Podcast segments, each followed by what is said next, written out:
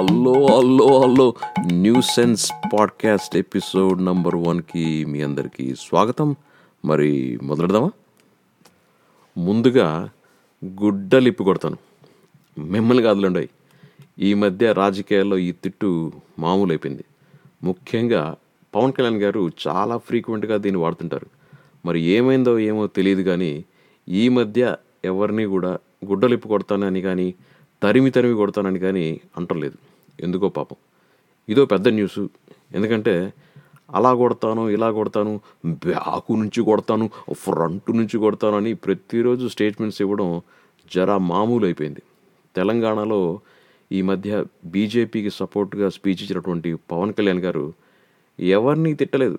కొడతాననే అనలేదు. గుడ్డలిప్పి మరి కొడతానని అసలు ఎవరిని అనలేదు. అందరూ ఆశ్చర్యపోయారు. తిట్టమని అడిగినా కానీ తిట్టలేదంట. ఎంత మార్పు ఎంత మార్పు?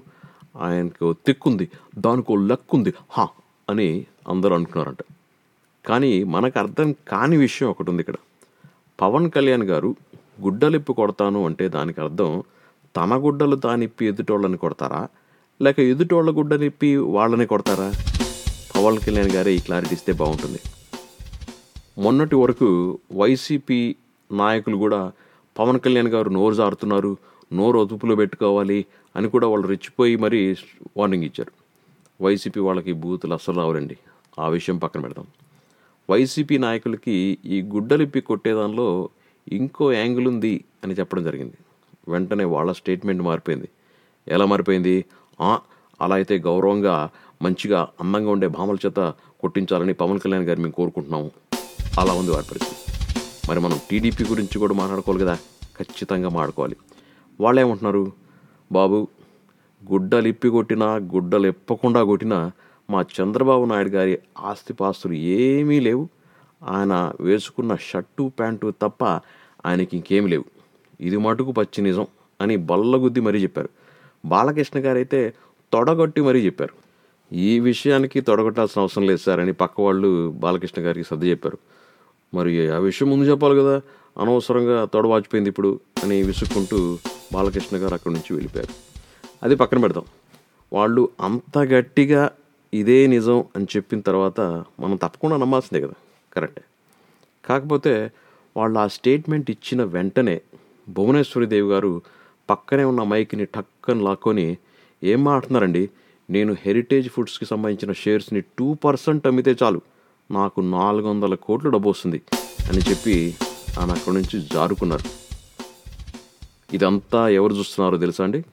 ఆర్జీవి గారు. ఆయన చాలా సీరియస్గా చూస్తూ ఆలోచిస్తూ ఉన్నారు. దానికి అర్థం ఏంటో తెలుసా? ఈ సన్నివేశాన్ని బేస్ చేసుకొని గుడ్డలిప్పి కొడతా అన్న సినిమాని ఆయన త్వరలో తీయబడుతున్నారండి అది విషయం. నిజం అన్న మాట వచ్చింది కాబట్టి దాని గురించి కూడా మనం మాట్లాడుకోవాలి.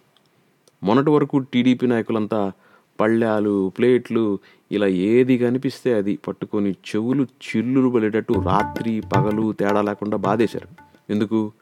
చంద్రబాబు నాయుడు గారికి బెయిల్ రావాలని. చివరికి నాయుడు గారు బయటకు వచ్చారు అసలు విషయం ఏంటంటే ఈ పళ్ళాల బ్యాచ్ జడ్జి గారి ఇంటి బయట కూడా రాత్రి పగలు తేడా లేకుండా వాయించి వాయించి వదిలిపెట్టారంట. ఆ బాధపడలేక జడ్జి గారు బెయిల్ మంజూరు చేశారు. ఇప్పుడు అర్థమైంది. సామాన్య జనాలు కూడా హమ్మయ్య అని ఎందుకు అనుకున్నారు? చంద్రబాబు నాయుడు గారికి బెయిల్ మంజూరైంది. అది తాత్కాలికమైన బెయిలా లేక ఫుల్ బెయిలా అనేది పక్కన పెడితే అది ఒక బెయిల్ మాత్రమే. అది అందరూ ఒప్పుకుంటారు. అయినా కానీ టీడీపీ నాయకులంతా నిజం గెలిచింది నిజం గెలిచింది ఎయ్ ఎయ్ అని చెప్పి సంబరాలు చేసుకున్నారు. టీడీపీ జెండాలను ఎగురవేసి పెద్ద ర్యాలీ నిర్వహించారు. కాకపోతే ఈసారి ఆ పళ్ళాల జోలికి వెళ్ళలేదు. అంతవరకు సంతోషం. వీళ్ళకి కాంపిటీషన్గా ఎదురుగా ఎవరు వచ్చారో తెలుసా? YCP batch. వాళ్ళు కూడా నిజం గెలిచింది నిజం గెలిచింది అని చెప్పి నినాదాలు చేసుకుంటూ ర్యాలీలు చేశారు. టీడీపీ వాళ్ళకి అర్థం కాల. బ్రదర్ ఏమిటి సంగతి? అని టీడీపీ వాళ్ళు అడిగితే మా నాయకుడు కూడా జైల్లో లేడు బెయిల్లో ఉన్నాడు అని చెప్పి నిజమే గెలిచింది నిజమే గెలిచింది అని చెప్పి నినాదాలు చేసుకుంటూ వాళ్ళు కూడా వెళ్ళిపోయారు. వీళ్ళిద్దరికీ ఇంకో వైపు నుంచి ఇంకో గ్రూప్ ఎదురొచ్చింది. వీళ్ళెవరో తెలుసా?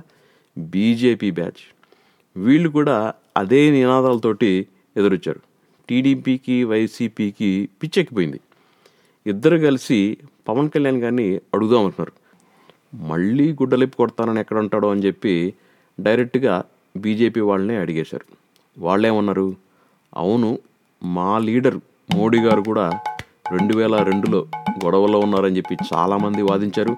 కానీ ఆయన జైల్లో లేరు బెయిల్లో లేరు ఆయన మీద ఆధారాలు కూడా లేవు.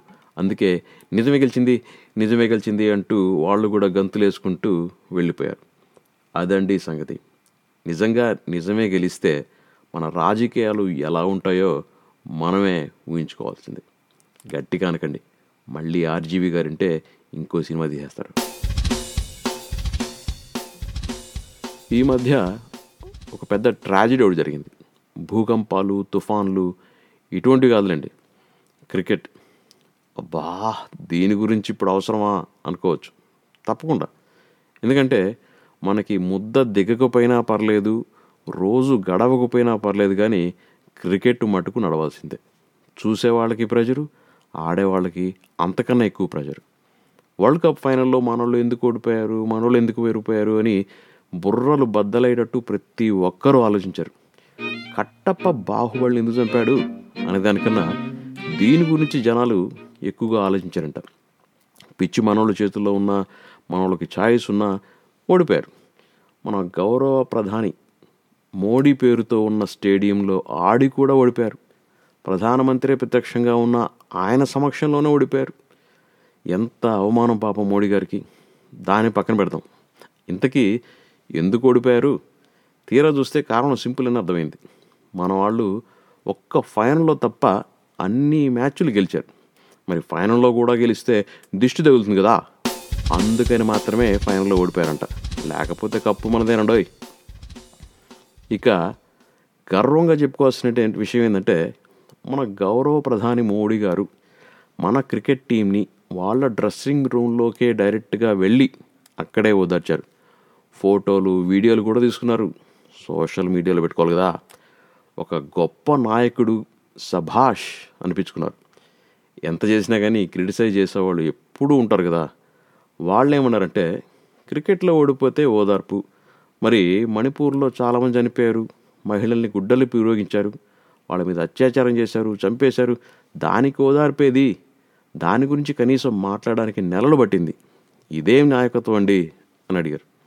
మరి మోడీ సపోర్టర్స్ రెడీగా ఉంటారు కదా వాళ్ళు వెంటనే అక్కడ మణిపూర్లో ఓదార్చలేదు ఇక్కడ క్రికెట్ టీంని ఓదార్చారు. లెవెల్ అయిపోయింది అని చెప్పి భారత్ మతాకి జై అనుకుంటూ అక్కడి నుంచి వెళ్ళిపోయారు. చివరిగా హమాస్ ఇజ్రాయెల్ యుద్ధం మనందరికీ తెలుసు. యాభై రోజుల పైన యుద్ధం అయితే జరిగింది ఇప్పటి వరకు సీజ్ ఫైర్ ఒప్పందం తాత్కాలికంగా వచ్చినా అది ఎన్నాళ్ళు ఉంటుందో ఎవరికీ తెలియదు కానీ హమాస్ వాళ్ళ వైపు నుంచి కొంతమంది ఇజ్రాయేలీ హాస్టేజెస్ని రిలీజ్ చేయడం ఇజ్రాయెల్ తన వైపు నుంచి పాలస్తీనా ఖైదుల్ని కొంతమంది విడుదల చేయడం అనేది హర్షించదగ్గ విషయమే. ఇప్పటి వరకు వెయ్యి మంది పైన ఇజ్రాయేలీ పౌరులు పదివేల మంది పైన పాలస్తీనా ప్రజలు చనిపోయారు. అంటే ఒక ఇజ్రాయేల్ పౌరుడి మరణం పది మంది పాలస్తీనీయులని బలి తీసుకుంది. వీళ్ళల్లో నిజంగా హమాస్ ఫైటర్స్ ఎంతమంది ఉన్నారో తెలియదు అమాయక ప్రజలే ఎక్కువ. హమాస్ పేరుతో అమాయక ప్రజలు చంపుతున్నారు పిల్లల్ని చంపుతున్నారు అంటే హమాస్ ప్రజల్ని అడ్డం పెట్టుకొని వాళ్ళ వెనక దాక్కుంది అందుకే అమాయక ప్రజలు చనిపోతున్నారు అని ఇజ్రాయెల్ అంటుంది. మరి ఎవరు హమాస్ ఫైటర్స్ ఎవరు అమాయక ప్రజలు తెలుసా అంటే దానికి సమాధానం?